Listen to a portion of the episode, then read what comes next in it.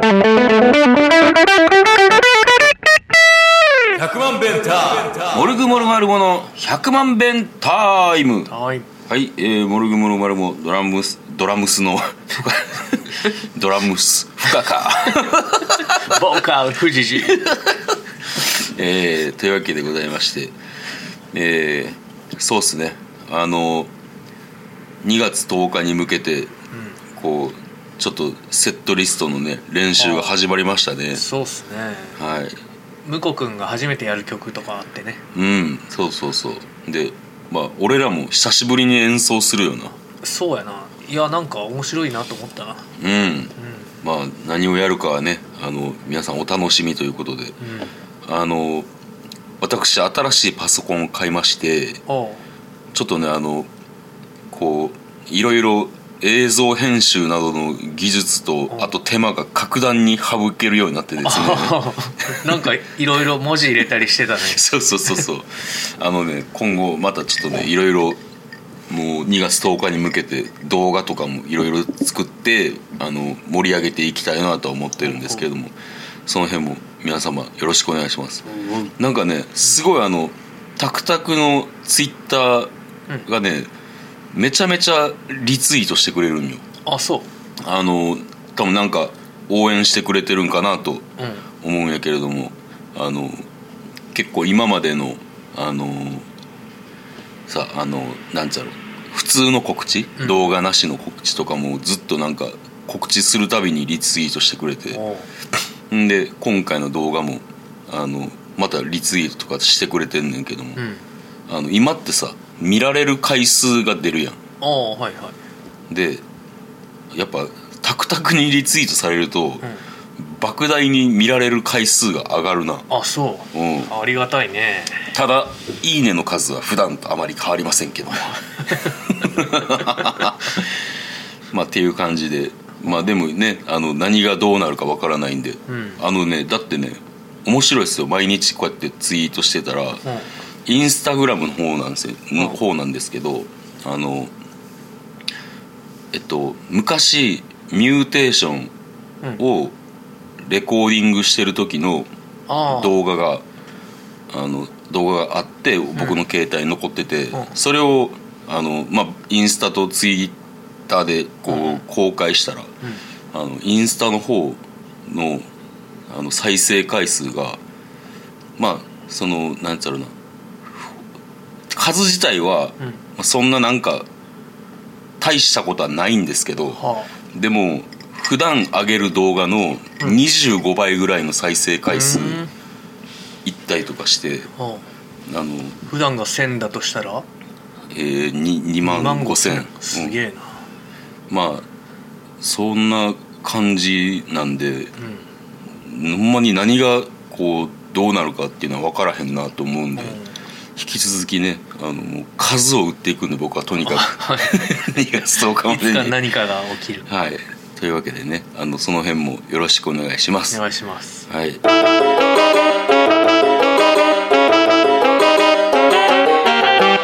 些細なことがあったって？ああこの間成人の日にさうん。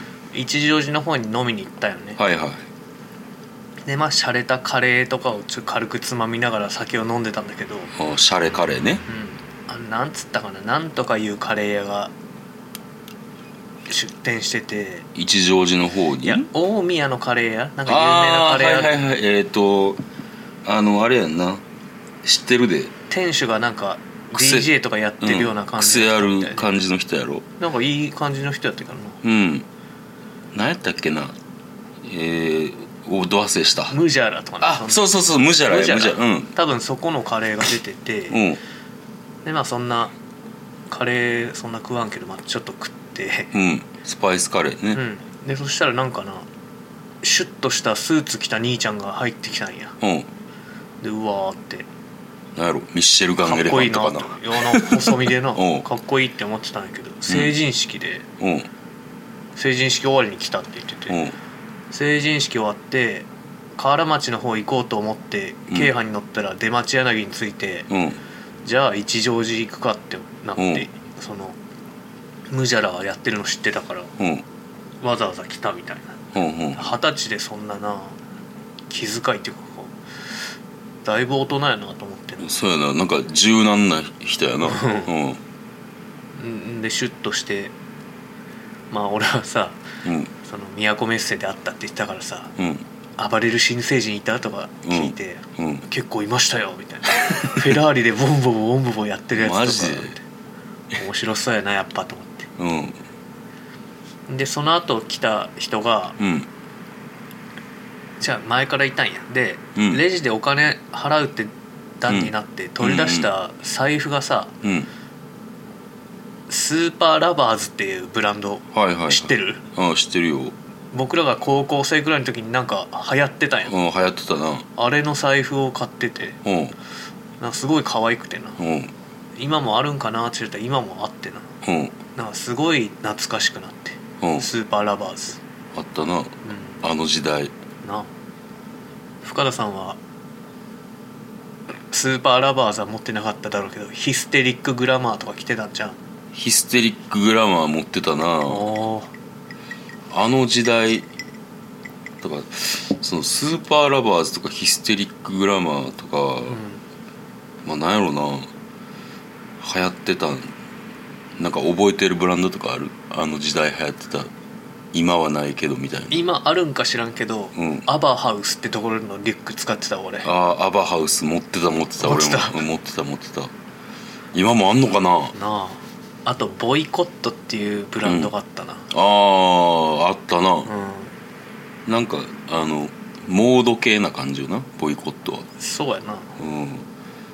あったね。なんか俺が知ってるのやとなんかウォルトっていうブランドがあったりな。ボルト？うん。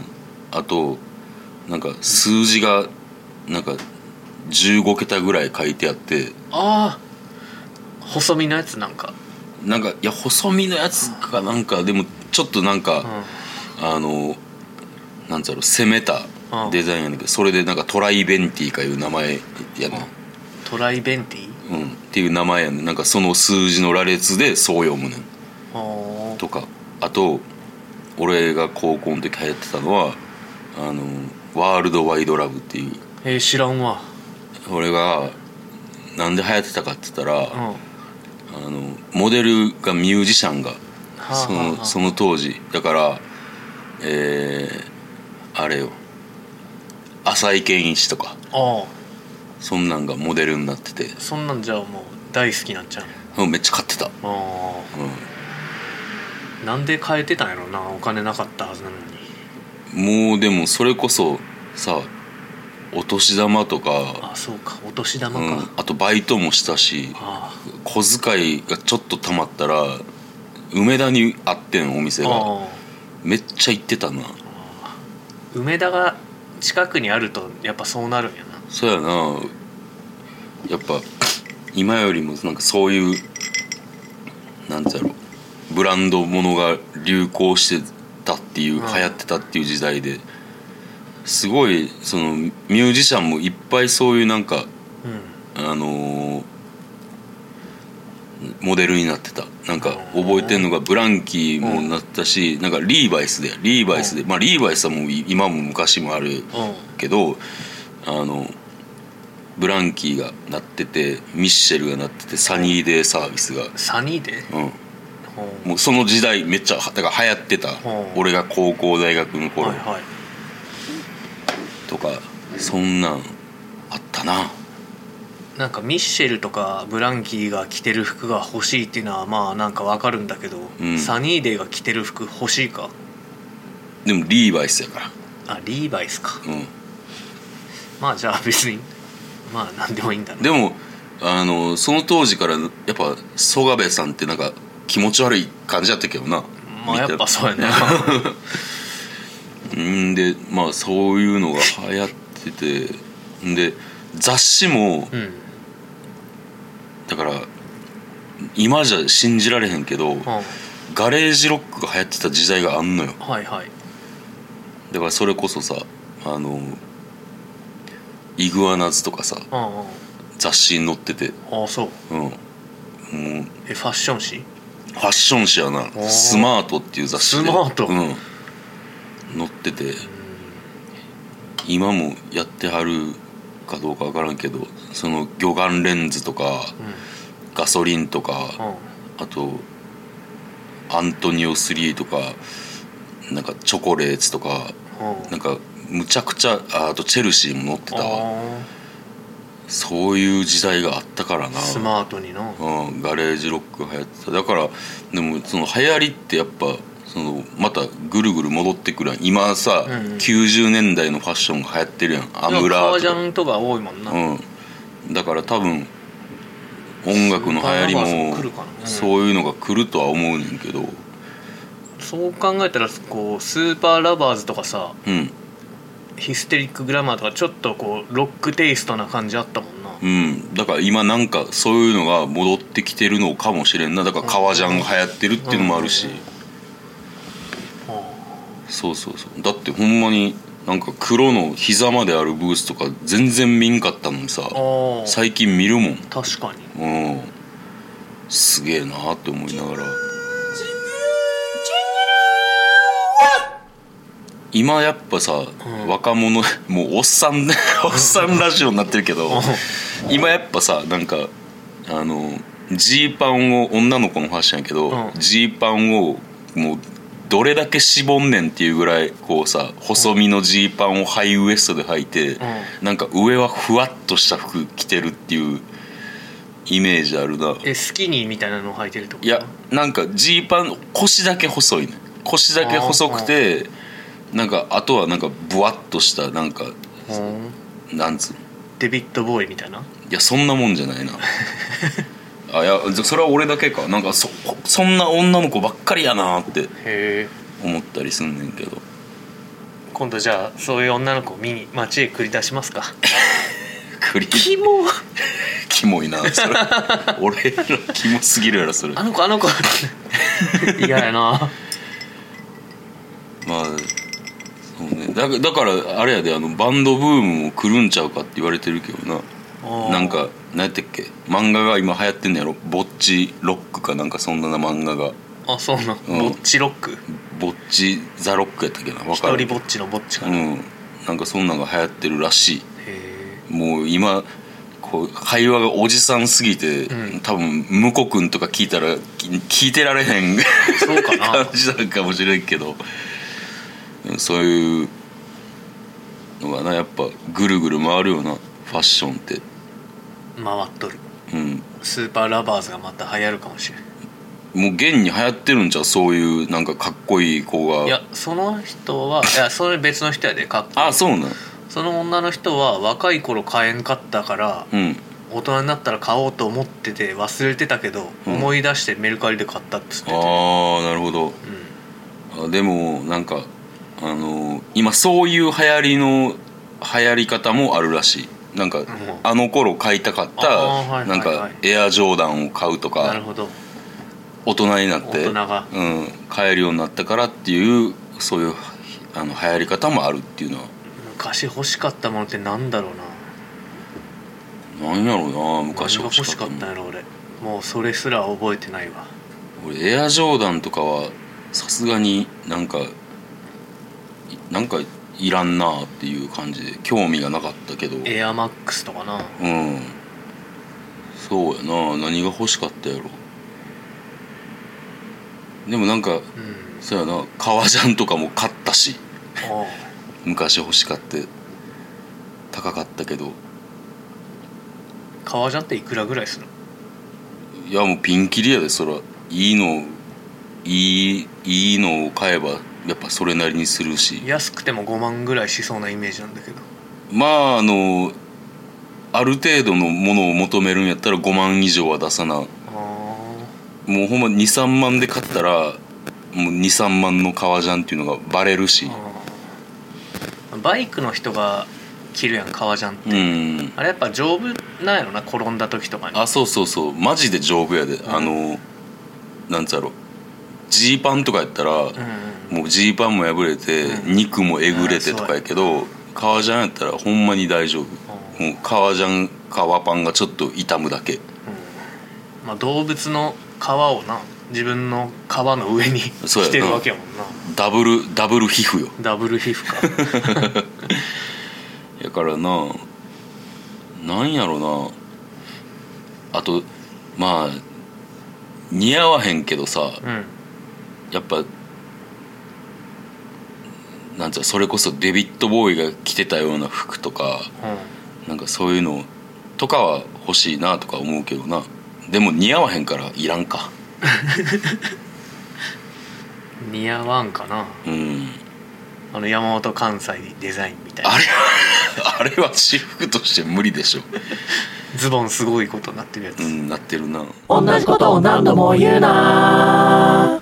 なんやろそういうので言ったらうんでも特に今なんか欲しいのっていうのはないかな。なあある？石像がギター買ったな。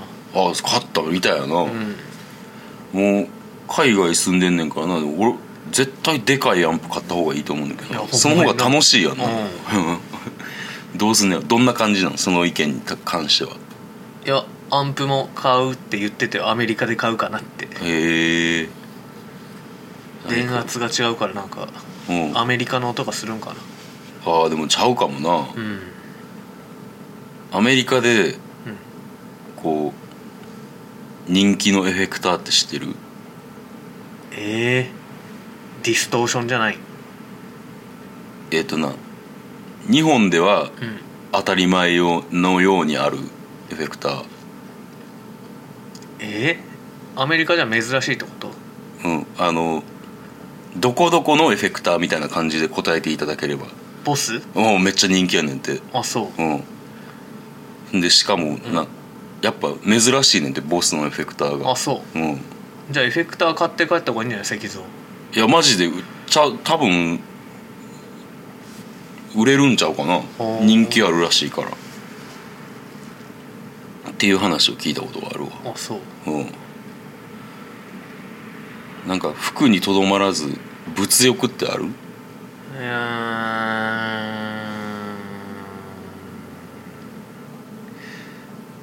ーあんまないな。寿司食いたいとか。食欲ねそれ。まあ俺も店に行けば欲しくなんねんけどあなヘッドホンとか欲しいあーそやな。あとあれだ。あのオーディオのアンプが壊れてて今スピーカーから音は出ないんだよね。あそうなんや。アンプが欲しいな。なるほど。不便なんだよな。その辺はさうん。やっぱ、バンドもやってるしちゃんと買わなければいけないものじゃない。ただそのアンプがさ前も同じ症状になったんだけど、しばらく寝かせといたら自然に治ってたんよ。はあはあはちょっと自然治癒力に期待して待ってるんやけど。あ直してんねや。ああまあそうやな。そそういうところまで話が伸びるんやったら、うん。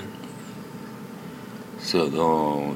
今パソコンも買ったしあれ欲しいな。オーディオインターフェイス。フェイス。うん。なんか手軽にパソコン持ってマイク持っていけば録音できるからさ。うんうんうん。電源もいらんしなちっちゃいやつだったら。そうそうパソコンから電源あそうなんや。まあでもパソコンの電源は取らんとそれ充電なくなったら取れんけどまあさすがにあの電源あるところではやるけど。ね自然の音とか取ろうと思って外でとかもできるよああなるほどね。いやでもほんまあのパソコン買っていろいろできるので楽しみっすね。これからが。よかったっすね。うん。マジで快適。はよ買っときゃよかったね。うんほんまに3年ぐらい我慢したもんね。だいぶ損したな、うん損したわ。ほんま損したわ。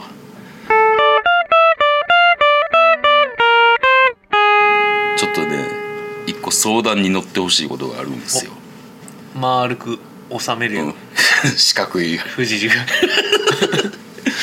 えーっとね2月22日にライブが決まってるじゃないですか東京で。うんうん。でまあい予定としては23日にすぐ帰って、まあ、なぜならあのあだから22日の晩に帰って、うん。でなぜなら向こう君が次の日なのでライブがあるから。で2月21日の話なんですよ。えー東京ドームでうん。武藤敬司プロレスラーの引退試合があるんですよ。これ今すごく迷っててでえっ、といろいろまだ実はこう対戦相手って発表されてなくて、うん。でこうグレ最ート後ムタちゃん。いやグレートムタではない。対戦相手。あのグレグレートムタは1月22日にもうラストマッチっていうのやるから。ん。でうん。いろんな対戦相手が噂されてんねやんか。うん。でそれこそなんか藤谷君も聞いたことあるような人もいるかもしれんけどハルク・ホーガンであったりとほかもともと武藤敬司ってグレート・ムタとして、うん。アメリカでめちゃくちゃブレイクしてんやんか。あそうなん、うん。毒斬りを受けた。あ毒斬りとあと顔のペイントと、うん。あの忍者殺法って言ってうんあの身軽やから。おでそれでこういろんな対戦相手がうん。名前に上がんねやんか。うん。でさすがに俺こうなんつうやろめっちゃ武藤敬司も好きやったから、うん。あのまあペーパービューでうん。見ようかなってお金払ってうん。思っててんけど今この人が来るんちゃうかっていう最有力候補がうん。名前に上がっててさすがにその人が来たら行こうと思うねんけどうんあのザ・ロックっていうプロレスラー知ってる？あああの映画にも出てるやつそうそうそう。今ドゥエイン・ジョンソンあドゥエイン・ジョンソンや。あの人がうん。もしかしたらあの来るんじゃないかって言われてて。でもとりあえず今ドゥエイン・ジョンソンザ・ロックがす試合をするっていうことに関してどれだけこう難しい問題があるかって言ったら、うんうん。まずもうアメリカでももう10年ぐらい試合をしてないねやんか。でなんでかって言ったら本人は、えっと、試合をしたいと思ってんねん。こうん。うハリウッドスターになったけれどもうん。プロレスが好きやから。でもこうそうやっぱりプロレスラーとしての価値よりも役者としての契約がめちゃくちゃあんねんか。もう言ったらうん。あの怪我でけへん契約があってでそういうのをクリアするのがあまりにもこう大変やからっていうので、あの試合をしてないねんもう10年ぐらい。うん。ただあの今ロックって50歳やねんかうん。でインスタもやってんねん。うん。体バキバキ。もおうもうムキムキ。だから多分しまだ動けると思うねんか。うん。余裕で。うん。んでそんな中でそんなだからアメリカでもそんな試合がをしてないロックが、うん。じゃあ武藤敬司の引退試合にそんな来るかってうん。なるっていうのはなんでかっていうのが、うん。まず武藤の発言で、ん。えっと引退大体他の一般のプロレスラーの引退試合って、うん。あのもうなんつうやろ。記念試合というかうん。あのなんつうやろな。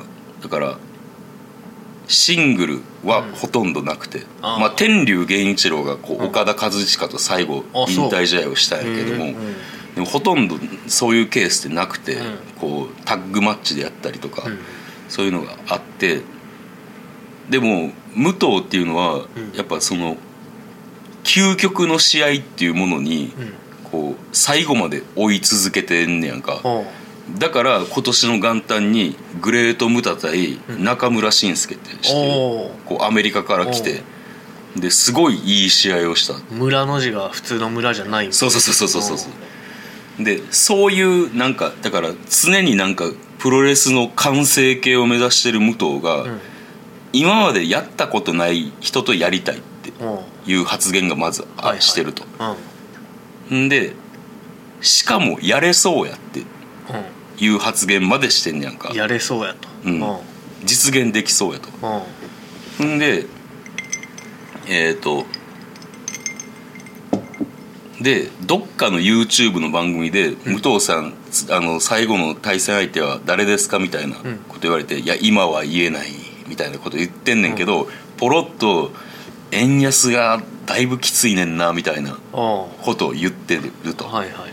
そうなったらやっぱりもうドルで支払うっていそうことになるやんか。あでそこでいろいろこうまたこうしこうレスラーが絞られんねんけど、うん。こうアメリカで活躍してるうん。他の日本人選手ちゃうかとかああとあとまあ言ったらハルク・ホーガンであったりとか、うん。ロック様とかうなんねんけど、あロック様って言ったのはあのそういうふうに呼ばれてんねやんかあそうロックは。うん。うんででもここで大事なんが、元旦に中村慎介と試合をしてんの。中村慎介は言ったらアメリカのレスラーで今一番成功してるレスラーやねんか。ああそうなんや。うん。じゃあ引退試合にそちょっとネームバリューは落ちるけども、うんその他のあのまあでもそれでもむちゃくちゃ活躍してる人おんねんか。その人をわざわざ呼ぶだろうかっていううんところがまず思うねん。だかあらその元旦の中村慎介に比べてうん。ちょっと落ちへんか。しかも東京ドームでやるからうんこうやっぱお客さん満員にせなあかんと。そうやな。でペーパービューもあると。うんそしたらやっぱこう視聴数を増やそうと思うんやったらば、うん。そら世の中に名前が轟いてるければ轟いてる方がいいやん、まあそうやな。ボブサップとか言われてもみんな見んよな。そうやろ？うでえっとってなると、んうん。こう必然的にあのロック様のそのランキングが上がってくるやんか。はで一番大事なのはここやねんけど、あうん。ザ・ロックはグレート・ムタのファンやねん。あそそう。はう。そこであのだいぶこれはワンチャンあるんちゃうかって。いあーでも武藤刑事やからさ、うん。それグレート・ムタと同じ人だと知らんかも。や知ってる知ってる。ああもちろん知ってる。あのえっと今まで、えっと、僕が知ってる限りで2回こうロックが来日してて、で1回はそのその当時強くしてた WWE のジャパンツアーで試合はせえへんけど、盛り上げるために来たと、うん。で2回目は「ヘラクレス」っていう映画のうん。あのこう宣伝でほ来た時に、ん。あのここあの大事なところやねんけど、えっと武藤の得意技で、ん。フラッシングエルボーっていうのがあんねんか、こう相手を倒して、うん。自分ロープ振って、うん。体をなんかぐるぐるしながら、う。ん エルボーを落とすっていう技があんねんけど、やってる方が痛そうやな。まあ見見たらああ見たことあるわってなると思うけど、う。うん、でロックはうん。それを見て、うんあのアメリカのプロレスってむちゃくちゃ分かりやすいねんか。もう誰もう必殺技があんねん。あでピープルズエルボーっていうのがあんねんか。ほもうまさに武藤からインスパイアされてムタからインスパイアされて自分の技に取り入れた、あはあロック様が、うん、んでそのヘラクレスの、ん。あのえっとアピールのために来た時に武藤がそのヘラクレスの格好してん。こうインタビューするみたいなんで。で武藤ってそのアメリカ時代も長かったからうん。英語ができるから、うん。こうなんかそういう話をロックがしてんて、ん。あのこのムタから、あのピープルズエルボーは生まれたみたいな、そしたらロイヤリティを払ってもらわなあかんなみたいなジョークを言って、でこう今まで何回使ったんだいみたいなのを英語で聞いて。うん、い1回だけしか使ってないみたいな話もあんねやんか、はいはいはい。でもこのジョークもちょっと生きてくるんじゃないかなと。あちょっとこれはあのやりすぎやけど、ああのなんつうやろ。交渉の中で、うん。その自分の必殺技の元になった人っていうのは多分かなり好きやと思うねん。そうやな。でそんな中でうわもうこれはもう俺はザ・ロックしかいないんじゃないかなって。ってなったら俺は絶対見たいと。は現地に行って、あはいはい。でただこう発表されてからチケットを買うのかそれ取れんのんじゃない？分からん今だからそこを悩んでんのよ。俺どうしたらいいんやろうって。あの一応今調べたら、うん。リングサイドの S 席っていう、うん。それ何かか知らんけど50万ぐらいすんねんけど、うん。そこは売り切れてて、うん。で他はまだあのあんねん。うん。でもそのもしロックが決まった時に、うん。俺が俊敏にチケットを買えへんかったら、うん買われへんのじゃないかなって思って。うん。で妻はもうすぐに買った方がいい。うん。でももし違う相手やったとしたら、うん。もう俺はペーパービューでいいねん。さすがに。あーなるほどね。うん。さすがにだからなんつうやろもう見るんやったらさすがになんつうやろスタンドじゃなくてアリせめてアリーナでは見たいと。あってなると1万5,000円すんねん1枚。うーんみいや武藤敬司の引退じゃ見たいけど、ーうん。東京やし。うん。でだからこう発表されてから買うのか買わへんのかっていうの。っそうやな。てどうどうする？どう藤谷君やったらこの状態ってどんな状態？いやとりあえずうん。本当にロックなんかどうか待つな俺は。多分。待つ、そうやんな。いやすんですいやそうやねん。まずな引退試合を見れること自体嬉しいねんけどやっぱり、ロックやったら行こうっていう感じやねんな、まあテレビの方が見やすいしな。まあ確かにそうやねん。現地の熱とかそういうのを味わえんのはそうやねんけどやっぱ待った方がいいか。いやどうなんかな。その場合もうみんなで21日から行くっていう感じなんですか？いやあのその場合は僕先に、うん。あの新幹線で行ってもう車は後で乗ってきてっていう感じに、なるほどね。そう。この相談をあのなんてやろ。う後でうん。この収録の後しようと思っててんけど、あ この時に話したらええやんまあって思って、そうやな。うん。まあまあ。でもなんてやろ。うどれだけ熱いことが今起こってるかっていうのは伝わった、いつ発表とかっていうのにはなってない？えっとグレート・ムタのうん。ラストマッチが1月22日にあんのよ、そこで？そこちゃうかなって。確かに。もうでもそのなんつうやろうな。でもプロモーターとしてはうん。一日でも早く発表したと思うねん。それこそザ・ロックデュエイン・ジョンソンって言うてもんどれだけの人がじゃあ試合見に行くかって買うのにさあの分からんわけやんか、うん。えどうなん？ロックがやるってなったらやっぱみんなうわーってなる？あんな日本よりも世界がビビると思う。あ多分、ああ確かに。うん、ペーパービューとかえげつないことになると思う。ああじゃあまあ最悪満員に並んでも。そうそうそうそう。いやでもさすがに満員になると思うな。うん。ちなみに、えっと、ギャラがえっと昔、うん。武藤敬司がロックを呼ぶのに必要なうん。ことって言ったら、えーまず当然プライベートジェットでガードマンは、えー5人以上。で、えーギャラはもう1億とか2億じゃ効かへんっていう。感じらしい。ーまあでもロイヤリティがあるからね。そう LO の。フ ラッシングエルボーのロイヤリティでなんとか。せやねんな。そうなったらなんかいい話やな。うんいやあとやっぱなグレート・ムタのファンやったっていうのがうん。でかいと思うねんな、見たいやんこのフラッシングエルボーとピープルズエルボーの共演。あそうやな。え武藤って今歩けるの？えーっともうほほんほとんどまともに歩けへん。歩けへんけど、うん。試合はやっちゃうねんな。あすごいであの人。アリーナ買ったら？えこうロックがこんくてもいやまあ来るかもしれんやああそうやな。でまあ行ったら。そうやな。でまあ行くい行かんでいっかってなったら転売とかできるんじゃない今。いや E プラスやからな。そのチケット譲るやり方みたいなのあるじゃん。あー多分あるにはあんのかな、うん。